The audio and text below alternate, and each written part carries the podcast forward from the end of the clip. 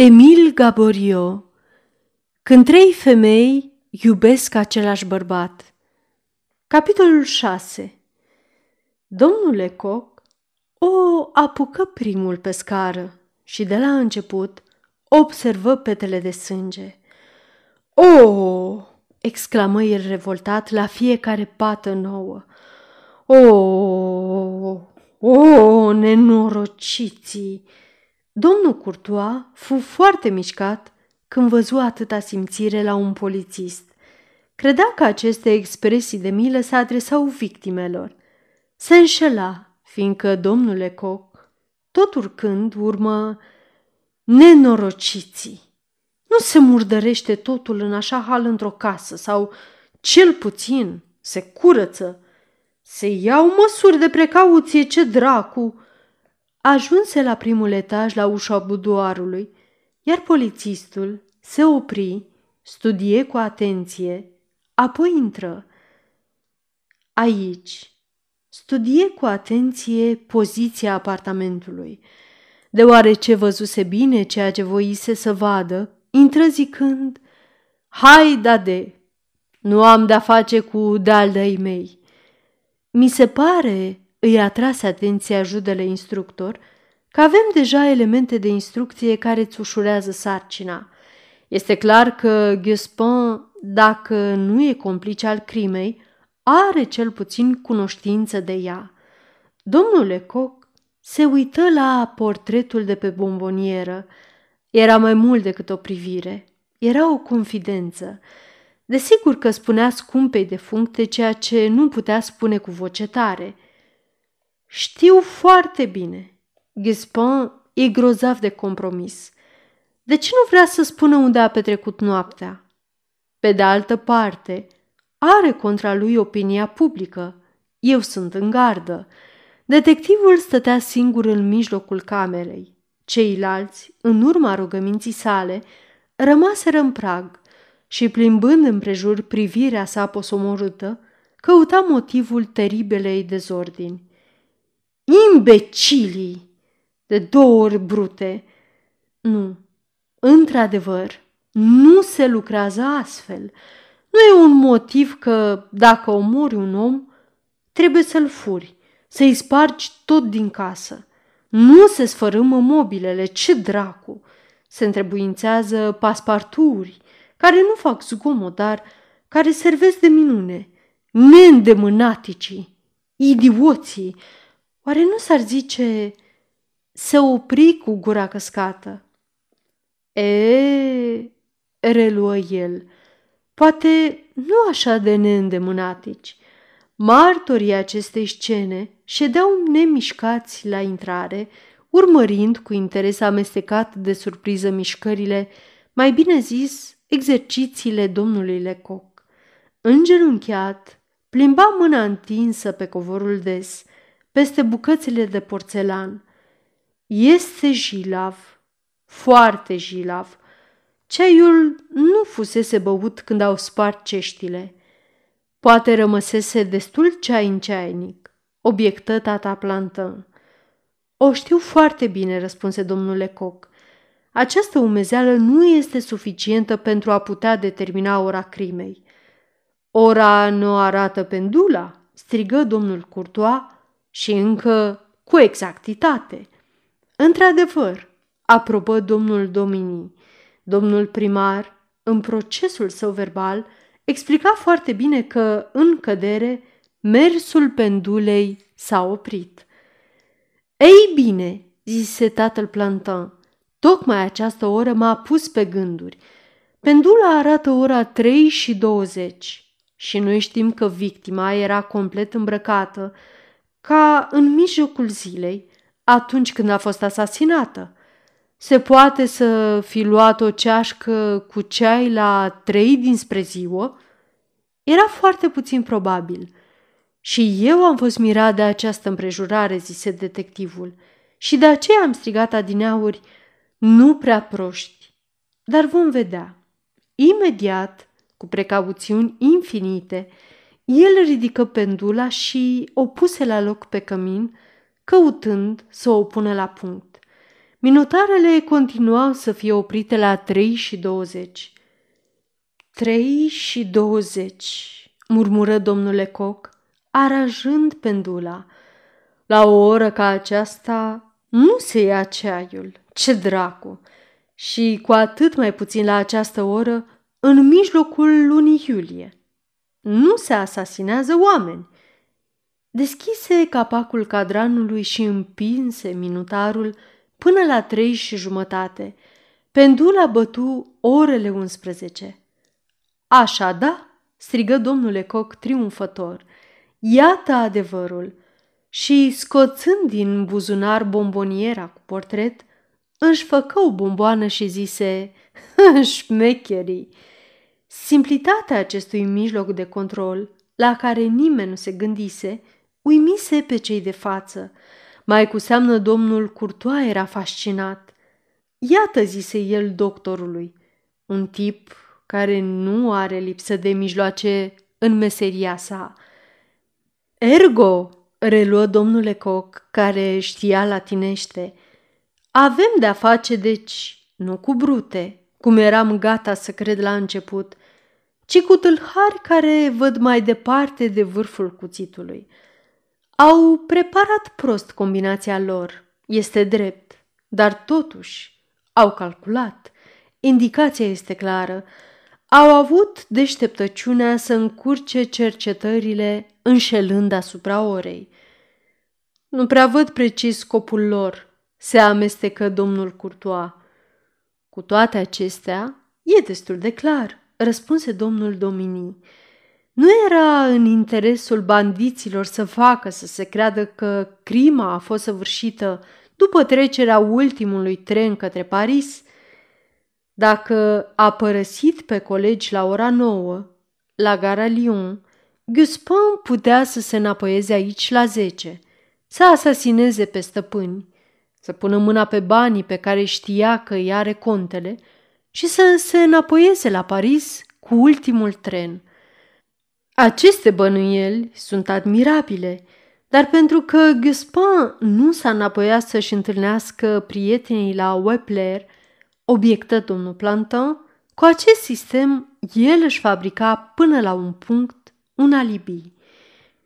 De la începutul anchetei, doctorul Gendron se așezase pe singurul scaun întreg din cameră, gândindu-se la neașteptatul leșin care făcuse pe tatăl Plantin să îngălbenească atunci când fusese vorba de Robleto, felcerul.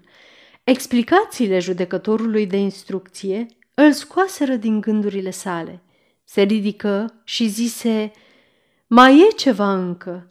Această avansare a orei, foarte necesară pentru Guspin, poate deveni gravă pentru chefliul, complicele său. Dar, răspunse domnul Domini, se poate foarte bine ca chefliul să nu fi fost consultat. În ce privește pe Guspin, avea probabil motive serioase să nu se ducă la nuntă. Tulburarea sa după un asemenea masacru i-ar fi stricat poate mai mult decât lipsa sa. Domnul Lecoq nu găsi că e momentul să se pronunțe încă. Ca un medic la patul bolnavului, voia să fie sigur de diagnostic. Se întoarse spre cămin și împinse din nou minutarele. În mod succesiv, pendula bătu jumătatea orei 11, apoi miezul nopții, apoi jumătate, apoi unu. Pe când făcea acestea, el mormăia ucenici, bandiți de ocazie. Sunt șmecheri, așa s-ar părea, dar nu se gândesc la tot. Dau un brânci minutarelor, dar nu se gândesc să potrivească și soneria. Sosește un omuleț de la siguranță, o bătrână maimuță care cunoaște figurile și aranjamentul e în vânt. Domnul Domini și tatăl Planton tăceau. Domnul Lecoq se apropie de ei. Domnul judecător de instrucție poate fi sigur acum că lovitura a fost dată înainte de ora zece și jumătate. Numai dacă nu cumva soneria nu fi fost stricată, ceea ce se întâmplă câteodată, observă tatăl planton. Ceea ce se întâmplă foarte des, sublinie domnul Courtois, deoarece chiar pendula din salonul meu este în starea aceasta. Nici nu mai țin minte de când. Domnul Lecoq se gândea. Se poate ca domnul judecător de pace să aibă dreptate. Am probabilitatea, dar aceasta nu e destul pentru începutul unei afaceri. Trebuie siguranță. Ne rămâne, din fericire, un mijloc de control. Patul. Pariez că nu este desfăcut. Și adresându-se primarului, aș avea nevoie de un servitor care să-mi dea o mână de ajutor. Nu e nevoie. Vă voi ajuta eu. Aceasta grăbește lucrurile. Numai decât amândoi ridicară pologul patului și îl puseră jos, ridicând totodată și perdelele. Ei, făcut domnule Coc, așa e. Am avut dreptate. Adevărat? zise domnul Domini, puțin surprins. Patul e desfăcut. Desfăcut într-adevăr, zise detectivul, dar nimeni nu s-a culcat în el. Totuși, voi să obiecteze domnul Courtois. Sunt sigur de ce afirm, zise polițistul. S-a făcut patul, s-a tăvălit poate cineva în el, au mototolit pernele, au boțit cearceaful, dar nu au putut să dea pentru un ochi de prins impresia unui pat în care au dormit două persoane. Să desfaci un pat e foarte greu, mai greu chiar decât să-l faci. Ca să-l faci, nu e neapărat nevoie să scoți cearceafurile și plapuma și să întorci saltelele. Pentru a-l desface, trebuie neapărat să te culci în el și să-l încălzești. Un pat este unul din acei martori teribili, care nu înșeală niciodată. E ca un act contra căruia te poți înscrie în fals. Nimeni nu s-a culcat în acest pat. Știm bine, contesa era îmbrăcată, dar contele putea să fie culcat, zise tatăl Plantin. Judele instructor, doctorul și primarul se apropiaseră. Nu, domnule, răspunse domnul Lecoq, și pot să vă dovedesc. Demonstrația e foarte ușoară și după ce o veți vedea, chiar și un copil de 10 ani nu va putea fi înșelat de această dezordine aranjată. El ridică încetișor plăpumile și cearșaful de la margine spre mijloc, zicând următoarele. Aceste perne sunt foarte mototolite, dar priviți, sulurile sunt neatinse. Nu veți găsi niciuna din cutele pe care le lasă greutatea capului și mișcările brațelor. Nu e tot. Priviți spatul de la mijloc până la extremități. Pentru că plăpumile au fost aranjate cu îngrijire, amândouă se atingeau peste tot. Trâți mâna ca mine și el își vârâ mâna și veți simți o rezistență care n-ar exista dacă niște picioare s-ar fi întins aici. Or, domnul de Tremorel era de talia să ocupe un pat în toată lungimea lui. Era atât de lămurită explicația domnului Lecoq, atât de pipăibile probele, că nu mai încăpea îndoială. Nu e tot, urmă el. Să trecem la a doua saltea. De obicei ne gândim foarte rar la o a doua saltea, când pentru anumite motive s-a desfăcut un pat sau s-a încercat să se repare dezordinea. Examinați și pe aceasta. El ridică prima saltea și se văzu într-adevăr fața celelalte, perfect întinsă. Nu se zărea niciun fel de mototoleală. Ah, a doua saltea, murmură domnul Lecoq și nările îi tremurau. Desigur, la amintirea vreunei istorii trecute. Mi se pare dovedit că domnul de Tremorel nu se culcase, zise jutele de instrucție. Ceva mai mult, zise doctorul Gendron, dacă ar fi fost asasinat în pat, veșmintele sale ar fi rămas pe vreo mobilă. Fără să mai ținem socoteală, zise cu neglijență domnul Lecoq, că s-ar fi găsit pe cearșaf o picătură cel puțin de sânge. Cert, acești răufăcători nu sunt tari. De la un timp, ochii tatălui Plantin îi căuta pe acei ai judelui instructor. Când privirile lor se întâlniră, bătrânul judecător de pace zise Ceea ce mi se pare surprinzător este că s-a reușit să se omoare în casă, altfel decât în timpul somnului, un om tânăr și viguros, cum era contele Hector. Și într-o casă plină de arme, întări doctorul Gendron, deoarece cabinetul contelui este plin de panoplii cu puști, săbii, cuțite de vânătoare. Este un adevărat arsenal. Vai, suspină domnul Curtoa, cunoaștem nenorociri și mai grele. Îndrăzneala răufăcătorilor crește din cauza dorinței de trai bun, de cheltuieli, de lux a claselor de jos din marile centre. Nu trece o săptămână fără ca jurnalele trebuie să se oprească, nu fără o vie nemulțumire, pentru că observă că nimeni nu-l asculta. Asculta-o pe tatăl Plantin, pe care nu-l văzuse niciodată atât de vorbăreț și care continua Deranjul casei vi se pare nebunesc. Ei bine, eu sunt surprins că nu este și mai groaznic. Eu sunt, cum s-ar zice, un moșneag. Nu mai am energia fizică a unui om de 35 de ani. Și cu toate astea, cred că dacă ar pătrunde la mine în casa asasinii și aș fi încă în picioare, ar avea de furcă cu mine. Nu știu ce aș face. Aș fi ucis poate, dar, desigur, aș reuși să dau alarma. M-aș supăra, aș apăra, aș striga, aș deschide ferestrele, aș da foc casei. Să mai adăugăm, insistă doctorul, că, fiind treaz, este foarte greu să fii luat pe neștiute. Întotdeauna te pune în gardă un zgomot neobișnuit.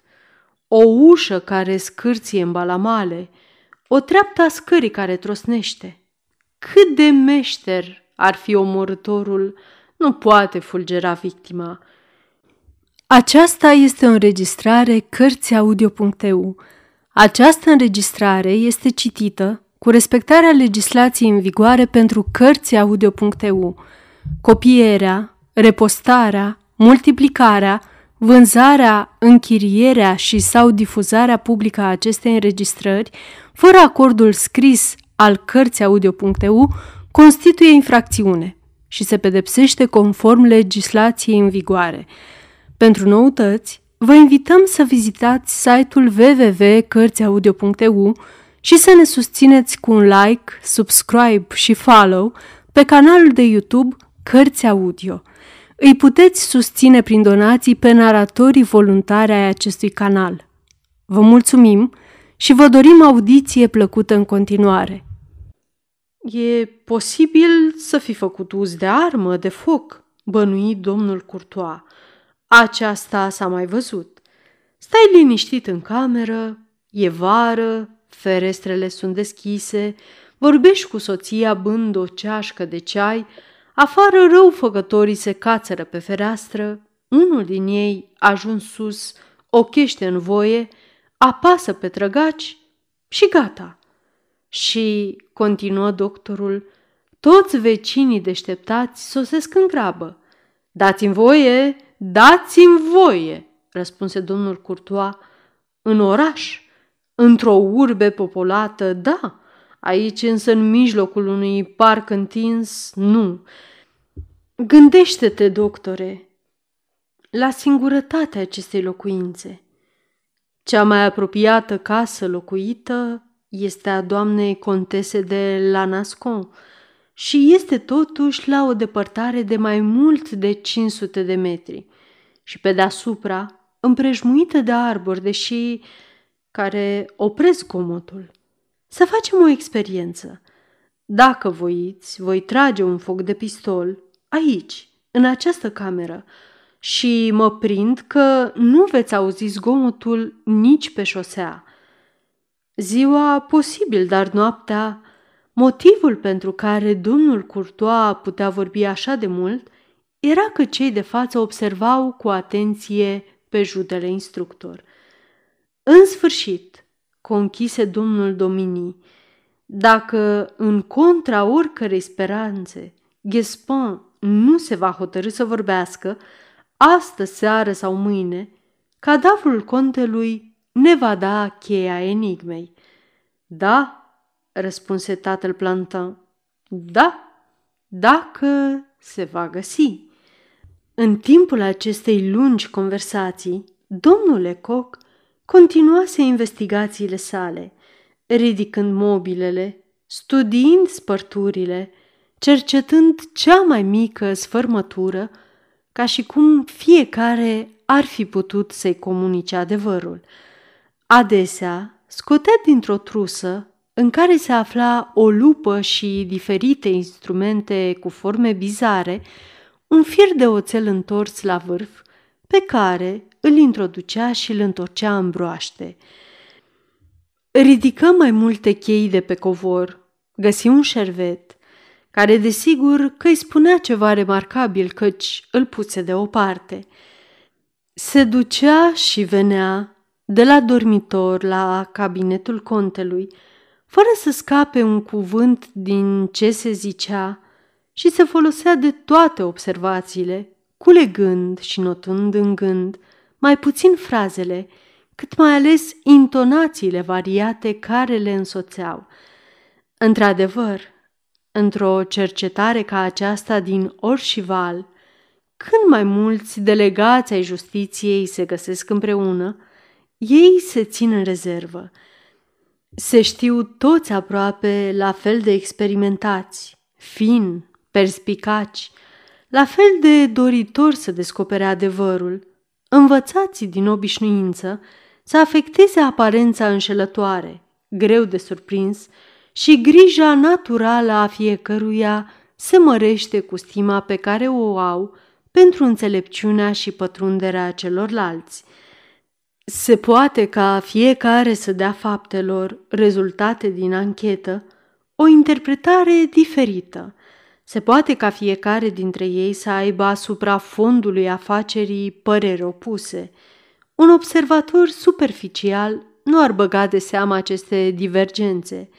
În timp ce fiecare își ascunde gândul său, caută să-l pătrundă pe al vecinului și își dă silința, dacă e opusă, să aducă pe adversar la opinia sa, nu dezvăluind-o cinstit fără înconjur, ci atrăgându-i atenția asupra motivelor grave sau inutile care au determinat-o.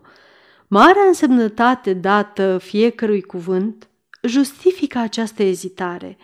Oamenii care au în mâinile lor libertatea și viața celorlalți, care cu o trăsătură de condei pot sfărma o existență, simt mai grea decât s-ar putea crede delicatețea răspunderii lor.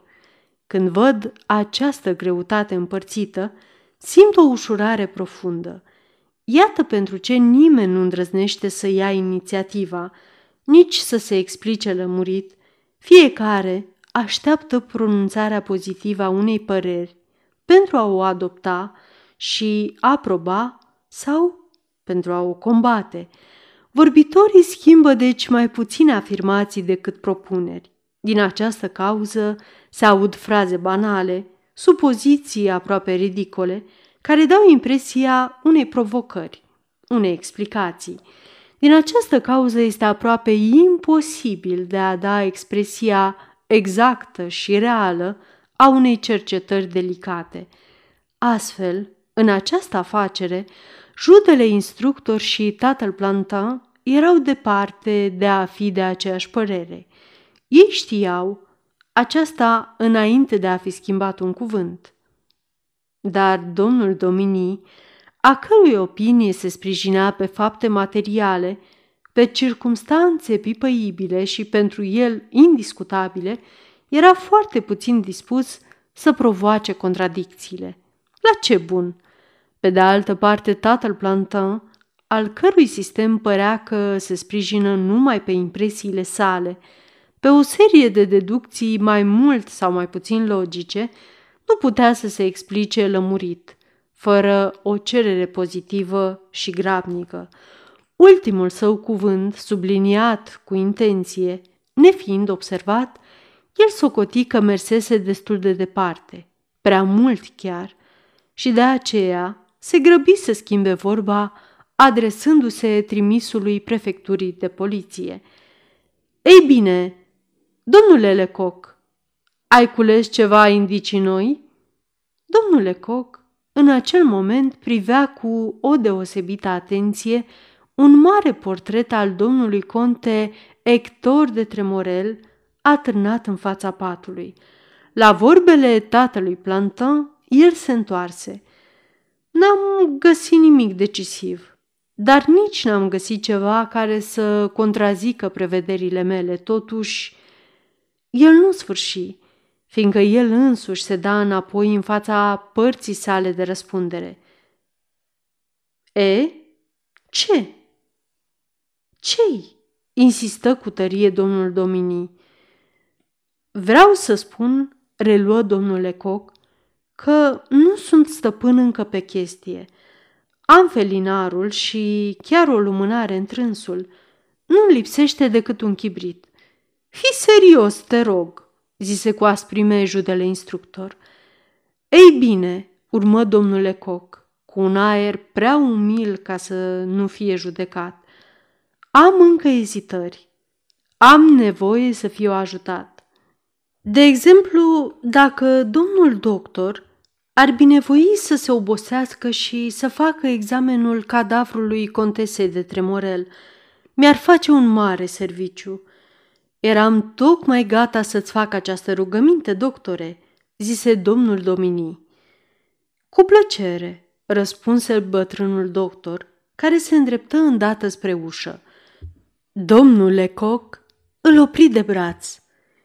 Mi-aș permite, zise el, cu un ton care nu semăna într-un nimic cu cel de până acum, mi-aș permite să atrag atenția domnului doctor asupra rănii făcute la cap doamnei de Tremorel de un instrument solid, care eu bănuiesc că ar fi un ciocan. Am studiat rănile, eu care nu sunt doctor, și ele mi s-au părut suspecte. Și mie de asemenea, zise cu vioiciune tatăl Plantin, mi s-a părut că nu se produsese pe locurile lovite rupturi de vase de sânge sub piele. Felul acestor răni, urmă domnul Lecoq, vor fi un indiciu prețios care mă va fixa complet și fiindcă îi sta pe inimă îngânfarea judelui instructor, adăugă răzbunare nevinovată Dumneavoastră, domnule doctor, aveți chibritul. Domnul Gendron era gata să plece, când pe prag apăru servitorul domnului primar din Orțival, Baptist, omul pe care nimeni nu îndrăznește să-l certe. Salută plecat și zise, Am venit să vă caut, domnule. Pe mine? întrebă domnul Courtois. De ce? Ce este? Nu se poate să am un minut de liniște. Spune că sunt ocupat. Vezi că, reluă blândul baptist, din cauza doamnei am crezut că e bine să vă deranjăm. Doamnei nu e bine deloc. Primarul se îngălbeni ușor. Nevastă mea, strigă el îngrijorat, ce vrei să spui? Explică-te odată! Ei bine, iată, urmă Baptist cu aerul cel mai liniștit de pe lume. Factorul a sosit adinauri, cu poșta.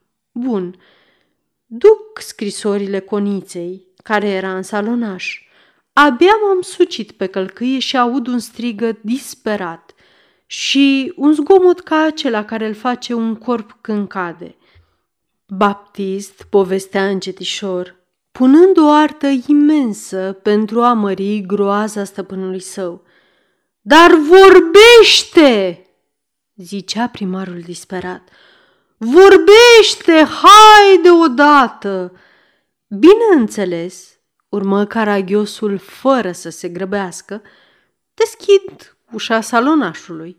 Și ce văd? Conița întinsă pe jos. Ce era să fac? Chem în ajutor jupâneasa, bucătăreasa și am ridicat pe conița pe pat. Se pare, mi-a spus Justina, că o scrisoare a domnișoarei Laurenția a provocat această stare a cuconiței. Servitorul, care nu e certat niciodată, era bun de bătut.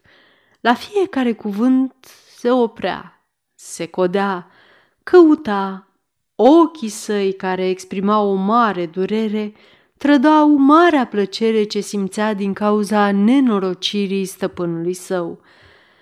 Acest stăpân, vai, era consternat, așa cum ni se întâmplă tuturor atunci când nu știm precis ce nenorocire ne va lovi, el se temea să întrebe. Stătea zdruncinat, neclintit, jelindu-se în loc să alerge. Tatăl Plantin profită de această pauză ca să întrebe pe servitor, însă cu o privire care îl făcu să nu mai bălmăjească. Cum? O scrisoare de la domnișoara Laurence? Ea? Ea nu e aici? Domnule, a plecat de opt zile să petreacă o lună la una din surorile coniței. Și cum se simte doamna Curtoa? Mai bine, domnule, numai că scoate niște țipete care îți fac milă. Nenorocitul primar își revenise din lovitură. Apucă pe servitor de mână și îi strigă Hai deodată, nenorocitule! Hai de acasă! Și ei ieșiră în fugă. Bietul om, zise judele instructor, fiică sa poate că e moartă. Tatăl Plantin plecă trist capul. Dacă n-ar fi decât atât. Și el adăugă, Amintiți-vă de aluziile chefliului. Sfârșitul capitolului 6